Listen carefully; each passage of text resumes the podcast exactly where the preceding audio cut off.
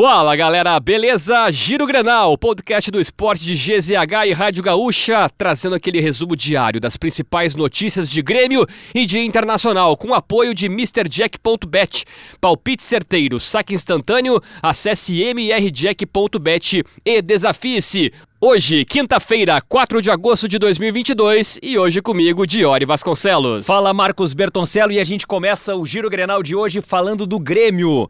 Retornos importantes, hein? O técnico Roger Machado terá o retorno de três jogadores que estavam no departamento médico para a partida contra o Guarani: Breno, Edilson e Elkeson. Do trio, apenas o goleiro deve ser titular na partida desta sexta-feira. Tassiano, liberado para estrear depois de tomar as duas doses da vacina vacina contra a Covid-19 também é novidade na lista. E o time já está definido para a partida. A preparação da equipe foi encerrada com um treinamento realizado com portões fechados. E a provável escalação tem Breno, de volta, Rodrigo Ferreira, Jeromel, Bruno Alves e Nicolas, Lucas Leiva e Vijaçante, Biel, Campaz e Guilherme na frente Diego Souza. E o tricolor está acertando os últimos detalhes da saída do zagueiro Rodrigues para o futebol dos Estados Unidos. O San José Earthquakes, que disputa a Major League Soccer, apresentou uma oferta pelo jogador e ele será liberado por empréstimo com obrigação de compra.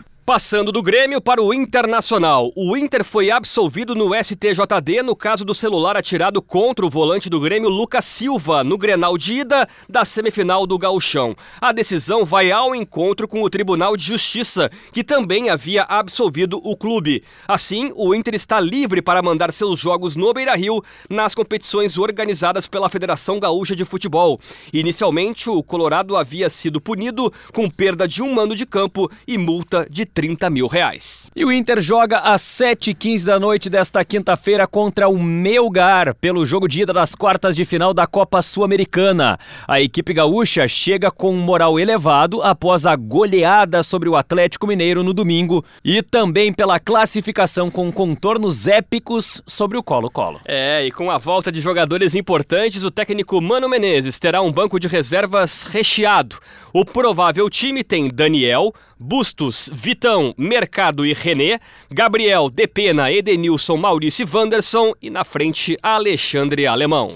Giro Grenal, siga o podcast na sua plataforma de áudio preferida, deixe sua avaliação e ative o sininho para receber uma notificação sempre que um episódio novo estiver no ar. A produção do Giro Grenal foi da Janaína Ville, na técnica e edição de áudio Paulo Fraga.